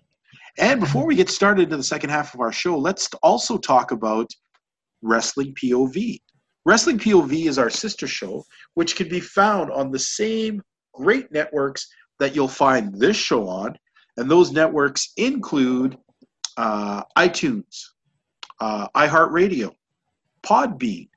And yes, you can even find us here on uh, the Facebook.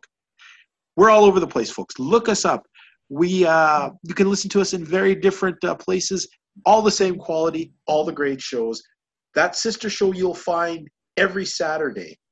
Uh, there are four hosts, and they cover everything that's WWE related. We mostly cover just uh, the indies, uh, well, the top indies at least they cover WWE. We cover all the other big things, and uh, they have a fun, great show. They're a foursome that uh, they really have the they'll have you in stitches. Well, you you learn a, a lot more about their point of views about professional wrestling. I mean, you got the point of view of a former wrestler, the point of view of a super fan, the point of view of a woman, and the point of view of a puppet. So TJ's arch enemy. one of my many arch enemies, I think. I'm I'm getting arch enemies left and right. How many do you have? I'm eyeballing you, Elio, as an arch enemy. So Oh, don't you laugh so much. Anyhow, anyhow, no, no, no. Anyhow, let's look at uh, this week's episode of NXT UK.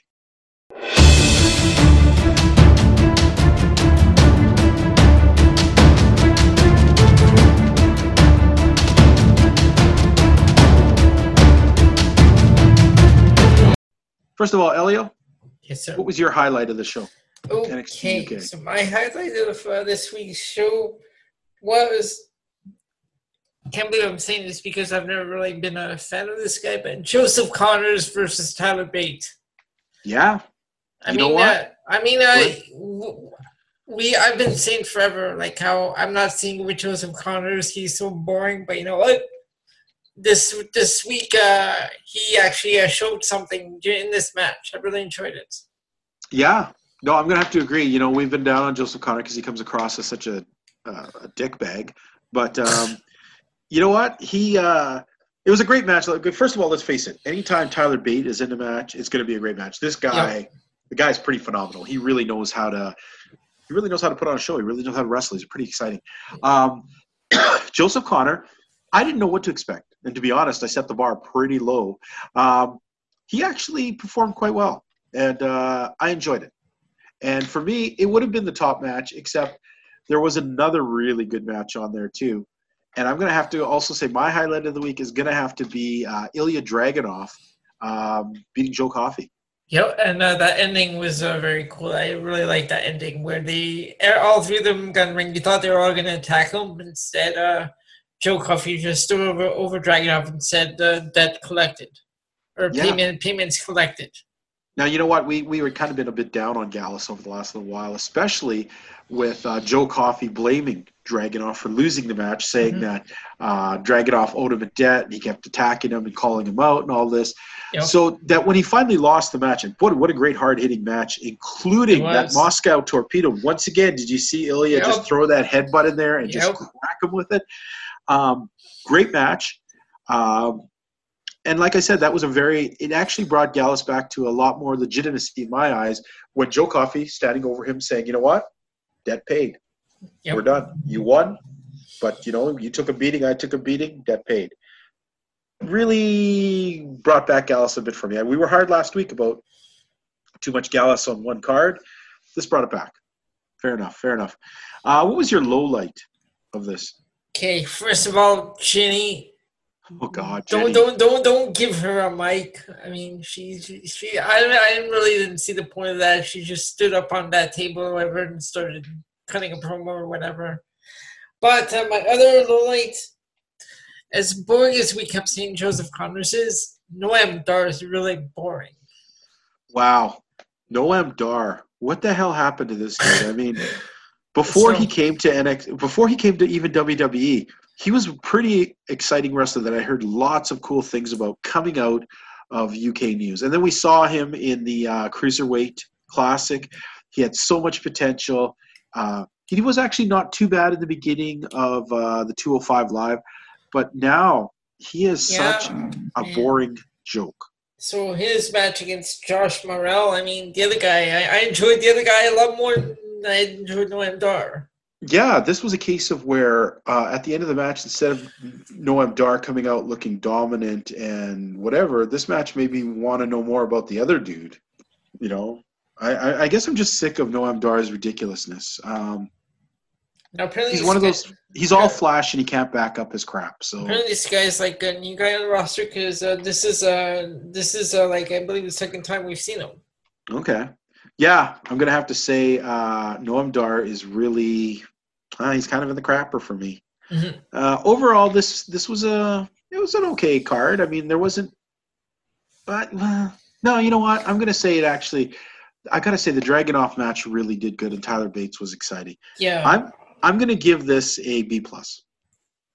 yes, I was just uh, thinking that uh, this one this was a really enjoyable show. I'm going with the B plus on this one. All right. Uh, next, let's move over to MLW Fusion. Oh oh oh boy. First of all, let's go the other way. What was uh, one of the the, the, the bad lowlights for you? King Mo versus Doctor Dag. Oh my god. King Mo. This guy is going to give me a freaking aneurysm if I have to keep watching this. He is freaking terrible. Yes. Like you know, you know how they always say, "Oh, Kofi Kingston is just a guy playing wrestler." hmm This is actually, uh, this guy's actually doing acting. Mo, Yeah, I mean, Mo, he's terrible. Everything about him. He comes off as really just a guy who's just out there pretending, you know, Yeah. that he's he's put on the wrestling tights and dancing around like a like a jerk. Where where. Ko- where Kofi is actually is actually a wrestler. Uh, gotta admit, yeah, pre- I can't stand this guy. I really can't. Um, and he was almost my low light of the week, but for me, I'm gonna go with the main event. Was not really digging um, Ross Von Erich versus uh, Tom Lawlor. Okay. Um, I think this match, uh, it once again illustrates to me that the Von Erichs just really aren't ready for main event status yet. They they have a lot of work they need to do. Um, and Lawlor really didn't come off as anything all that special. And having Dominic Garrini interfere so quickly into this match, it just nobody really came out of here looking all that great. Lawlor's up and down from week to week. Yeah, you know, like I, I get their him and Garrini are getting these really funny um, little segments. You know, they're doing their Yeah. little uh, whatever. What do they call that thing? Uh, Filthy, filthy, filthy does does Dallas. Dallas. and it's actually made them funnier characters that make them more interesting to watch. But I think it their in ring work right now is suffering a bit, and I'm not digging it as as anything. And Lawlor is not coming across as the legitimate badass we know he is. Mhm. So you know that's a step back. So I'm I'm gonna have to say, um, yeah, this was definitely a low light for me. Okay. Uh, highlight. You have a highlight of the week? Um, for me, it was uh, Douglas James uh, and Erick Stevens and uh, the Logan Creed uh, match. Logan although, Creed. al- although that name, uh, Logan Creed. Oh my God! How is Marvel not suing MLW? For those of you who's wondering what who aren't comic book fans and wondering why comic book fans are getting really like throwing their arms up here, um, in the comic books in Marvel Comics, the character played uh, the character named Wolverine. His real name is Logan. His arch nemesis and biggest enemy is Sabretooth, whose name is Victor Creed. Now this wrestler is calling himself Logan Creed, so I guess he's Wolverine Sabretooth, or I. it's just a poor choice of a name. But that being said, this guy's interesting. I mean, we were just complaining last week about how boring he is as Gorgon or whatever the heck he is, yeah. and uh, now reinventing himself as Logan Creed. This guy's seven foot five.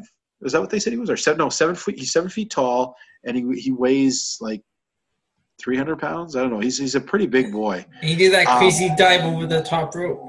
Yeah. How many times do you see a seven foot tall Lord, man doing a over the rope plancha? Like wow. Um, it was he he showed off pretty good. I mean, yeah, he was beating a big piece of crap named Moonshine Mantell, but but uh, he was interesting enough that I enjoyed I enjoyed this guy. Any relation to Dutch Mantell? Oh, only in wrestle, only in occupation. um, what I really liked about this match, though, or what I really liked about this card, sorry, for me, the highlight, and it's one of those ironic things.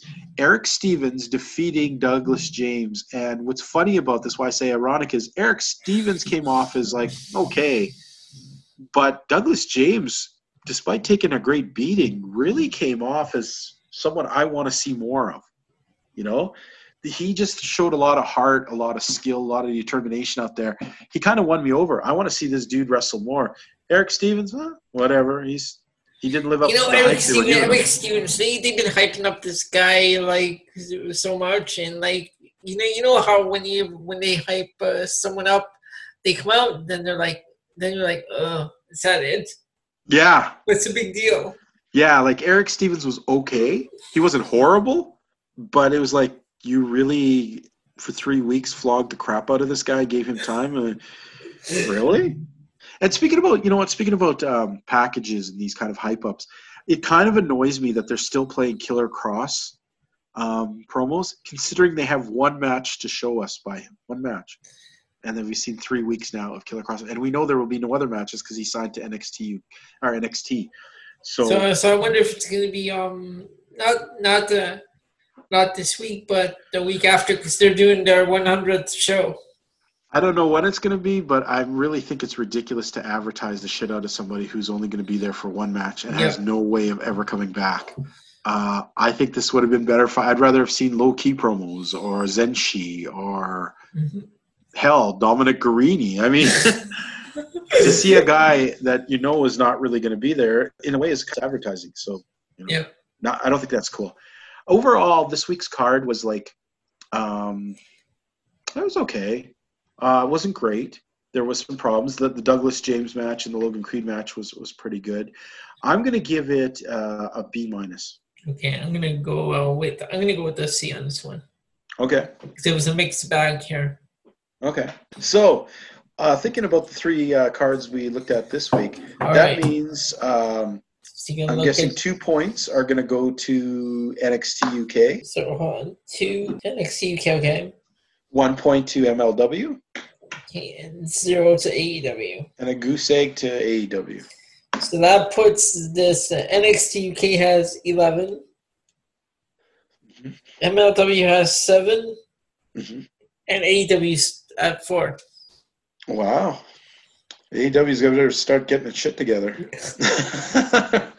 now let's move over to New Japan. Uh, I quickly wanted to touch on uh, the new Road to Japan things that were going on. There was a couple of events. Um, coming out of it, there was a few interesting things. The team of uh, the Gorillas of Destiny uh, losing their tag team belts to the team that I wouldn't have guessed, uh, Tanahashi and Kosh- Kota Ibushi. I didn't even know these guys tagged very much, but they're the new tag team champions. I, but then uh, when uh, during one of the uh, other events, uh, I remember you had told me whoever pins the champion, they get a type future title shot.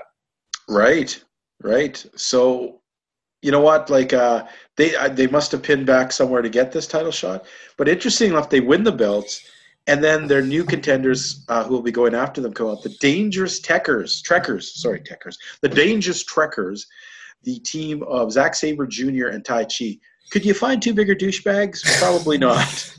You really think Taichi and tag team Jr. have a chance of winning? Uh, yeah. Yeah, I do.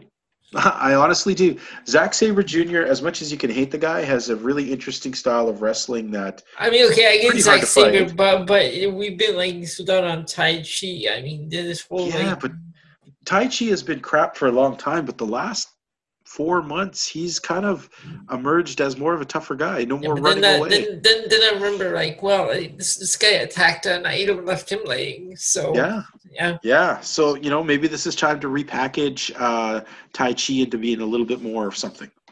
You know what I mean? Um, all in all, um, some it was a interesting match. Like I said, uh, Gorillas Destiny. They seemed like the perennial winners, but who knows? They'll probably have that belt back in a couple months. Um, also of note was on day one of this uh, a terrific match for you fans to look up. Uh, Tomohiro Ishii challenging Shingo for the uh, over open weight title. this talk about- match. This match, man, it's the kind of match where you watch and you like think you could feel their teeth rattle. They're hitting each other so freaking hard. Elio, what did you think of this match? I love this match. I was like glued to the screen from beginning to end. Yeah, you know, I- Ishii matches tend to be like that. So do Shingo matches, the two of them, and putting them together. Holy crap, they beat each other like rented government mules. What I, was- what, I really, what I really can't stand is, uh, you know, when they do the chops and the whole crowd does the Ric Flair woo every time they do the chops. you heard woos in the Japan one? I didn't. No, no. I know. I'm just, no, I don't mean Japan, but I am saying like. Oh, you're saying as wrestling fan? Yeah. in Yeah, general, it's just like yeah. I don't know. Maybe it's a keeping the spirit of Ric Flair alive. I, I, I've got nothing for you, buddy. I got nothing. Uh, but yeah, Um, this match, this match was good. They killed each other. really good stuff. And uh, Nakanishi. Um, now we didn't make a big deal of it on the site because basically you'd have to be a long time New Japan fan to really know this guy back from his his glory days. Yep. Uh, he's a wrestler who probably should have retired probably five years ago. I mean, me and Nelio from the last two years we've been looking at some of his stuff. It's like, wow, that dude really shouldn't be wrestling anymore. He he can barely move. He can barely he he's just kind of floating out there. You know, when you see a really tired old wrestler who's just you know there, that was Nakanishi. Now they had a special tribute night, including uh, a last match with him, where Mhm. in old wrestling school tradition, he took the finisher of every one of his opponents before they beat him. So they laid him out good, and then people love this dude. they had such a celebration. You watched that on New Japan World, the Nakanishi uh, retirement card. People, uh, the audience, everybody in the locker room came out. Um, very well respected man.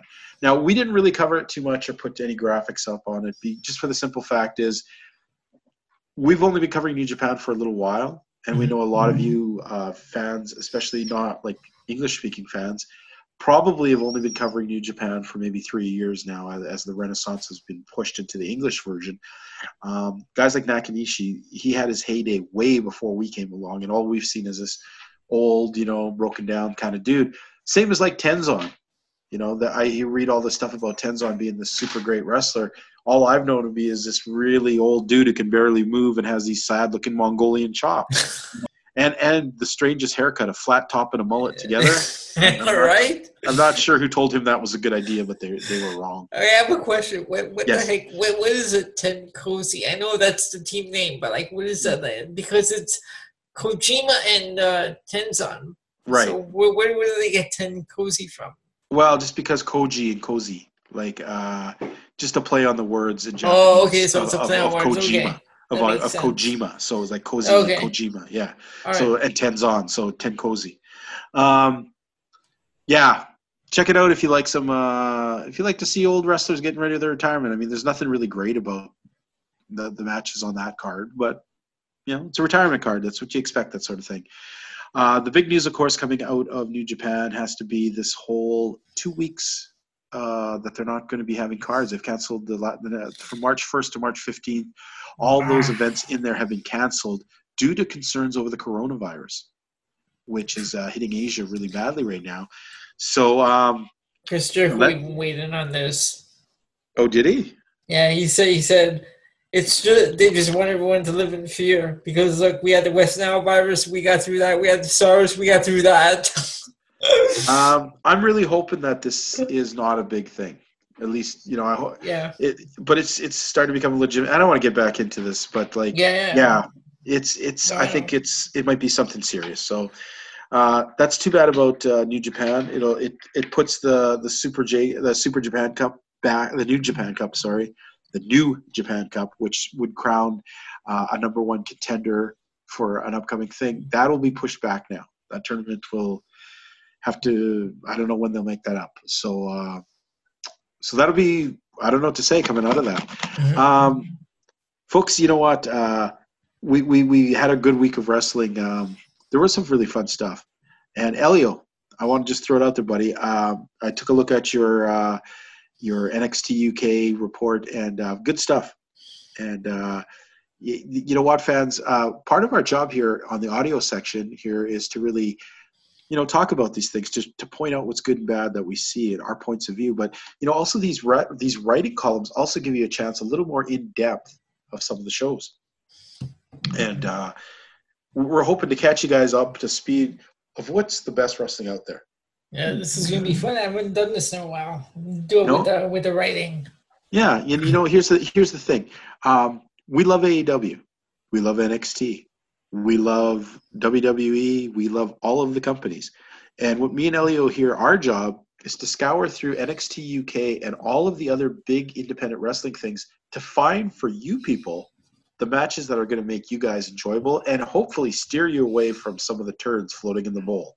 Okay, so uh, I just want to say it's it's been a great week. Um, we're enjoying. You know what, Elio? I didn't even realize this, and I think I knew this, and I forgot. Did you know our birthdays are two days apart? I was aware of that. Yes. Yeah, yeah. You know, you, kind of hinted at that the other day, and did I even wish you a happy birthday last year? I must have, Uh, right? I'm sure Oh, you did. I can't remember. Well, I can barely remember when my birthday is, anyways. But uh, and then- and then you've got- I already know your birthday's two days before mine. right, and then and then we, you know, Tony Diaz just celebrated his birthday. So you know the wrestling, uh, the POV boys, we're all we're all getting close to birthdays here, you know. So, fans, we want to thank you guys for all tuning in and listening to us. We, we want to thank Ant for joining us now on a regular uh, basis uh, covering all the AEW and the hot topics. And uh, as he gets more boned up and watching uh, MLW and NXT, he'll hopefully jump in there and start giving his point of views on some of the stuff we're watching too. Mhm. Um, Elio, Yes, sir. it's been a good uh, good show talking with you this week. Uh, I want to send a special thank you to all of our friends across the world. You're all wonderful. You've all been uh, downloading and listening to our shows, and and this week I want to say a special hello to all of our friends in New Zealand and Australia, way down there in the the South Pacific, who've been been uh, following along and following our shows. Thank you guys very much. Uh, we we love you all. Uh, and, and we're not neglecting all the other people. We, we love all you fans all across North America, South America, Asia, Europe. Hell, we know there's Antarctic penguins who've been uh, watching the feed. All I can say to you guys are and uh, eat fish. Um, anyhow, Elio, uh, say goodbye to the good people. all right, listeners, we will talk to you all next week.